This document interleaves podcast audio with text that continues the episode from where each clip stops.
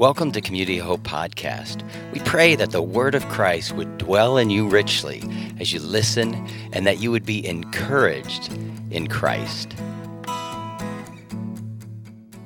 Lord, I pray that you would open my lips and open our hearts to your Word, to the knowledge that you're with us and that we could see you a little more clearly. Jesus, in your name. Amen. You may be seated. So, one last time, He is risen. He is risen. Amen. So, you know, as I was um, praying through, like, what to speak on this Easter, this road to Emmaus journey came to my mind. And can I admit that I always thought the road to, wait, first, anybody know what the road to Emmaus is? Look at this. Good. You're as ignorant as I was. Okay. Um, so what we have in the in the Bible is the passage that Gretchen read this morning, and this is that resurrection passage that many of us know, where they run to the tomb. And then in Luke, right after that, it says, on the same day. I always thought it was like a couple days later. On the same day, you got these people walking, right? And I'd always envisioned these people walking as, um, as a guy, two guys walking down the road, right? But as I started reading commentaries, there's actually a good chance it was a husband and wife. I know. My mind started going, what? And they weren't one of the 12.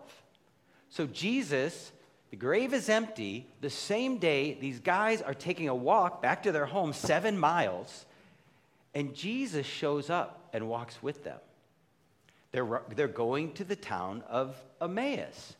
And it's kind of it's kind of cool to see this story unfold where they discover who Jesus is. It, it, begins this way. It says, the very day, the very day that the tomb was empty. I, I missed that for years. Uh, there were two of them going to a village named Emmaus about seven miles from Jerusalem. Can I say these people were walkers, right? You know, they, they, they had legs. And, uh, they were talking with each other about all the things that had happened. And while they were talking and discussing together, Jesus himself drew near and went with them. Oh, uh, there's a bunch of things I love about this section. First, they weren't the seekers who was seeking? The shepherd. Jesus is the seekers, and they, he wasn't seeking one of the 12, right? He was seeking this couple, right? They were part of like the disciple group, but they weren't the elite, right? They weren't the special, prayed all night, hand picked. And, and you know what helps me? It helps me to remember when I come into worship that before I ever am seeking Jesus, he's seeking me. Have you ever sat down to pray and you're like, Lord, yeah, my prayers, it's hard. And, and, and it always helps me to go, wait a minute. I may be talking to you, but you're seeking me. Not just that, there's a bunch of scriptures that say that he's praying for you. When you're praying to him, he's praying for you. And, when I get in touch with God seeking me, it, I don't know, it, it softens my heart. It takes some of the effort away where I feel like somehow I have to scratch and claw. And he's like, no, relax, Doug. I, I'm seeking you, right? And this was his mission when he was on earth, right? The Son of Man came to seek and save that which was lost. I think there's only two rabbis in history that actually went and picked their disciples. Most disciples came and, and, and went up to a, a rabbi and basically was interviewed by the rabbi. And if they were smart enough, if they had enough scripture memorized, if they, if they were good enough, the rabbi said, yeah, you can, you can like come to Harvard. You know, I mean, that's Gamaliel, right? You were bright enough. The apostle Paul sat at the feet of Gamaliel. The guy's brilliant. And he, was, he went to Gamaliel, interviewed, and was accepted. Jesus, there was only one other one who went out and said, I want you, I want you, I want you. And he does that with us, doesn't he? You know, we don't have to be the Harvard and the brightest. We, we are ourselves. So Jesus is seeking you, and he's seeking me. And when you go to prayer, remember that. And it says, while they were discussing this together, Jesus drew near to them. And this is this funny thing, but their eyes were kept from recognizing him. Now, some say, well, he was, last time they saw him, he was bloody, right? Last time they saw him, he was, you know, so marred and abused and he, he wasn't recognizable. Other people say, well, you know, he was ordinary. He didn't look special. I think there's a reason, but their eyes were kept. Like, I, I believe there's a reason their eyes were kept from seeing Jesus because he had something to teach them and he had something to teach us. See, when I think about this passage, I think many times we aren't the people running to the empty tomb. 20th, 21st century Christians, we can relate to this passage so much more because this is a lot like our experience of Jesus. So he comes to them, he's with them, they don't know it, and um, he, their eyes are kept, and he says to them, What is this conversation you're holding with each other as you walk? I love Jesus knows exactly what they're talking about, but he wants them to know. And they stood still and they, lo- and they looked sad man, their hearts were burdened, right? And they, one of them, named Cleopas, this is the only name we know, answers him Are you the only visitor in Jerusalem who does not know the things that have happened in these days? Like, this is common knowledge all through the city. They killed Jesus, right? And, and when I think about this guy who we don't see mentioned any other place, right, Cleopas, I think the dude is like you and me. Right? He's not one of the special people. He's, he's, he's an ordinary person walking with his wife, I, I believe, back home, discouraged, sad, because his Savior, the one he followed, the one he thought would, would change the, the Roman world, was, was dead. And I couldn't help but think about how this is how it is with us. Brothers or sisters, consider the time of your calling. Not many of you were wise by human standards. Not many were powerful. Not many of noble birth. You know, Paul, when he's writing to the Corinthians, he goes, Hey, you guys are just normal people. And then he really insults them. God uses the foolish things of the world to shame the wise. You think you're special, right? You know, eh, nope, you're not. And, and isn't this really what he does for us? He comes to us right where we are. He seeks us before we seek him and he comes to ordinary people, normal people. I, I do believe many times there's something inside of us to, we just want glory. We want to be more than ordinary. We want to be extraordinary, right? And, and, I think many times that quest leads us really down rabbit trails, right? I, I mean, many people who have gotten everything they've hoped for are some of the most depressed people right? Some of the saddest people. Because when you get that thing that you think is going to make you happy and it doesn't make you happy, what does it do? You go, I need something more, right? It's like the addictive cycle. And Jesus says, hey, what's it profit a man to gain the whole world and forfeit his soul? In a sense, embrace your ordinariness, and yet, when you lose the world, you connect with an extraordinary God, right? And my mind goes to this really crazy passage in uh, Corinthians. I think it's Corinthians 3. You got this congregation and they're fighting and they're like, I follow this guy, I follow this guy, I follow Peter, I follow, you know, and, and Paul is writing going, come on, they're, they're all God's. And then he goes, all things are yours. Don't you know? If it's Peter's stuff, it's yours, right? If it's another preacher, it's, it's yours, right? And then he goes, Death is yours, life is yours, the world is yours, the present is yours, the future is yours because they're Christ and Christ is God's. And if you're in Christ, he starts blowing our minds. Yeah, you are connected to an extraordinary God and you can sing, He's got the whole world in His hand. But if you're in Christ, guess what? You got the whole world in your hand. You, you can lose your life here, but you gain life being connected to Jesus. And, and so Jesus asked them again, What things? And, and they said to him, Concerning Jesus of Nazareth, a man who was a prophet mighty in deed and word before God and all the people. And, and, how our chief priests and rulers delivered him up to be condemned to death and crucified him. But we had hoped he was the one to redeem Israel. Yes, and besides all this, it's now the third day since these things happened. Moreover, some of the women eh, of our company amazed us they were at the tomb early the, the morning and they didn't find his body. And they came back saying that they had seen a vision of angels and eh, who said he was alive. And some of those who were with us went to the tomb and found it just as the women had said, but they did not see him. This is so first, I love this. Who are they talking to? Jesus. You know, hey, let me tell you about you, right? I mean, there's, there's so much humor in this. Oh, really? That really happened, you know? And, but their eyes are kept from seeing him, right? So they're explaining everything. It's like they knew the gospel, but they didn't know the person to whom they were talking about. And he was right there with them. It's so beautiful. And, and what, is, what is he saying? Because you and I go, wait, Jesus did redeem Israel, right? Spiritually, there's this whole beautiful thing. So, what, what kind of redemption were they hoping for? I, I think what they were hoping for is to kick the Roman hiney, right? I mean, if Jesus is your leader, all these people die, he just raises them all from the dead. Go back and fight more for me, right? You know, you know what I'm saying? Hey, we're hungry. Well, he just feeds another 5,000, right? I mean, what kind of. They hoped for a political change. That's what they hoped for.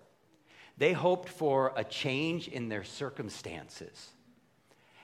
And I couldn't help uh, but think that many of us, when we come to Jesus, we come to him with that. How many, when you think back of, of, of early days, you're exploring Christianity or God is drawing you unto himself, you, you came to him with a problem, right? You might have said, Lord, I really want I want a, a, spouse, right? I want a boyfriend. I want a girlfriend. Or maybe it was in school. I just want to pass this test. I want to pass the bar exam, right? What, like, they'll never take prayer out of school as long as there's tests in school, right? And so people are like praying, right? And maybe some people are like, I want, I want political change. God, I, you need to bring political change, right? Or some people draw near when there's debt and when there's money problems. And they're like, God, get me out of this mess that I'm in. And and others, you know, Lord, I, I want to win the lottery, right?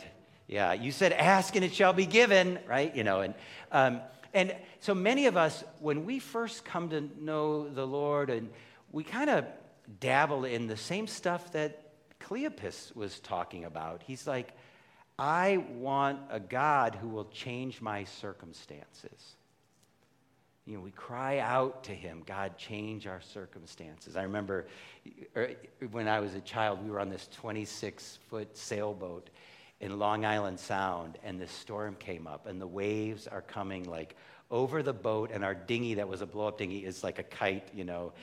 And I was petrified. I brought this topic up with my dad. He goes, That was trauma for me too, Doug, right? Because he thought, We're just, you know, this, this could be it right? We're gonna, there's water coming in the boat. It, it was traumatic. And I prayed. I wasn't a prayer, but I prayed. And I made all these promises to God.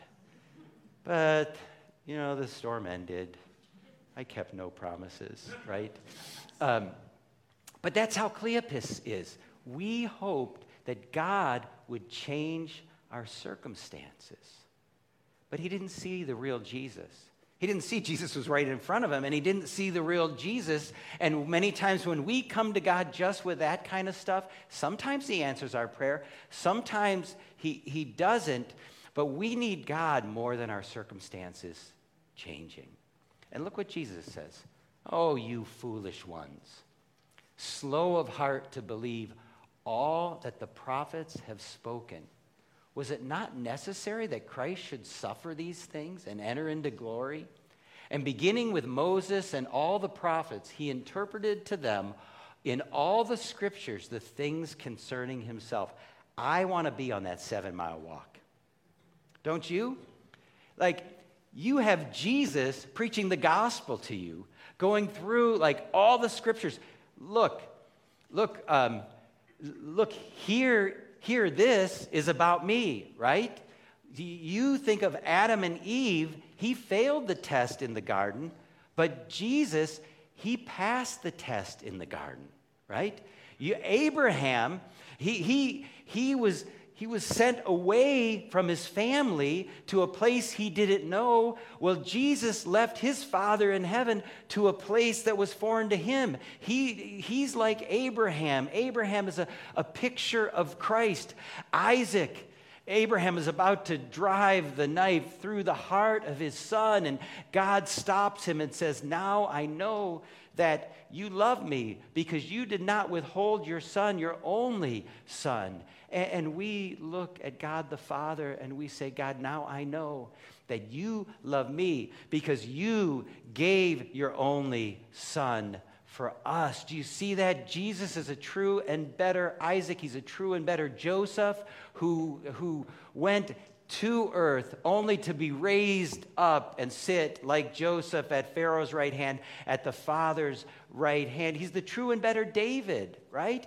David faced the giants and we, and, and the whole army won. It's like these two fight, whoever wins, the whole battle's won. And you and I, we stand back and we watch Jesus on the cross win the battle of sin and death and damnation. And he gains victory over death by death, and his victory is imputed to us. Do you see that? Here's Jesus, seven mile walk, just going, I'm here, I'm here, I'm here. I had to suffer, I had to die. This is part of the plan. And it's this like beautiful, beautiful story. And so they get to the place, to the village. So their seven mile walk is over, and Jesus acts as if he's going farther. And they urge him strongly hey, come and eat with us. Like, spend the evening, stranger, you know. And so he went in with them. And this is beautiful.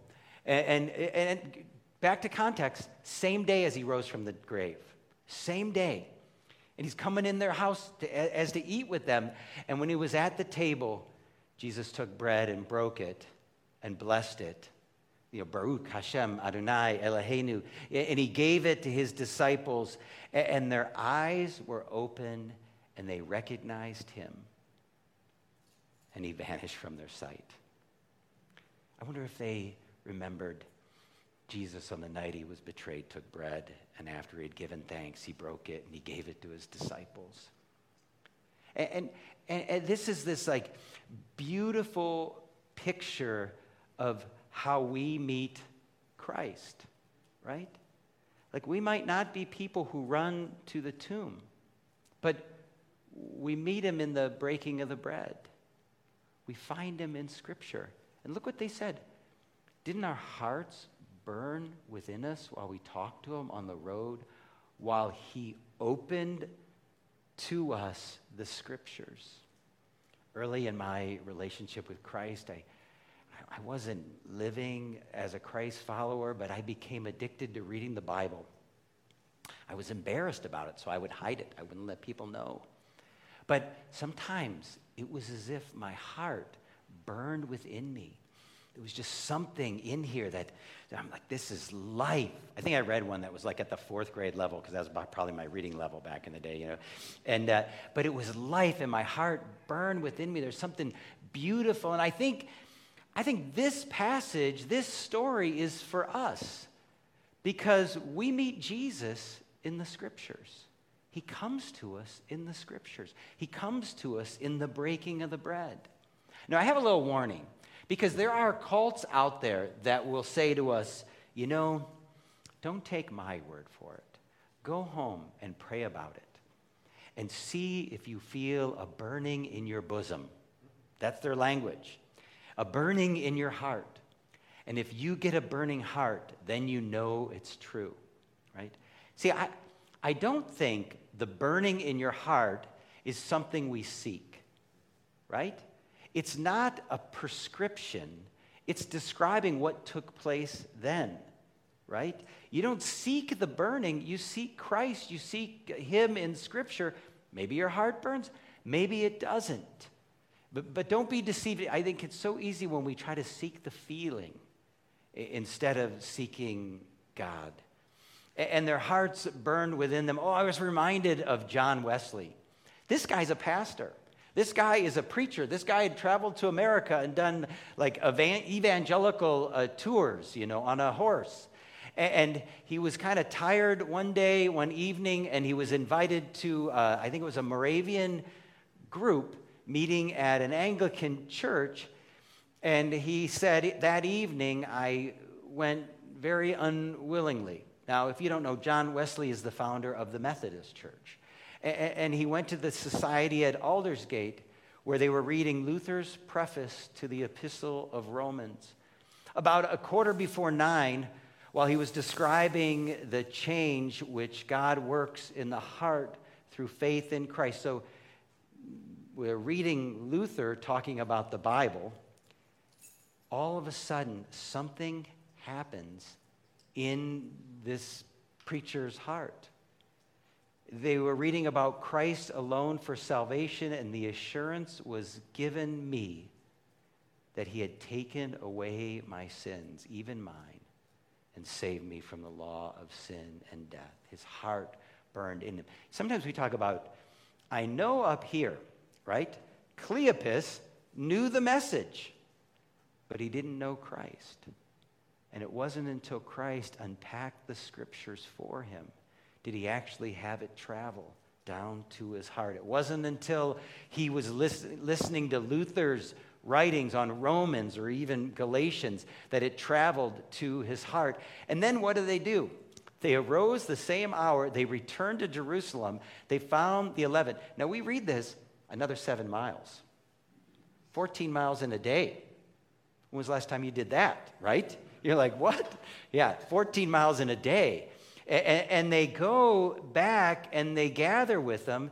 Eh, the Lord is risen indeed. I wonder where that came from. And he appeared to Simon. So they're like, he, he showed up to Peter. And then they told what had happened on the road and how he was made known in the breaking of the bread. And the reality is, is I love this Easter story because we're not running to the tomb. But Jesus comes to us in his word. And he comes to us in the breaking of the bread. Will you pray with me, Lord? I pray that you would draw us unto you, that you would let us know that you're seeking us before we ever return the favor. I pray that we could meet you in your word, that we could discover you and find you over and over and over again, that we could see the kind of love that our God would want us to know. You who would give yourself for us so that we could have eternal life in the now and forever. Jesus, in your name, amen. Thanks for listening. For more information about Community of Hope, go to www.cohchurch.com. God bless you today.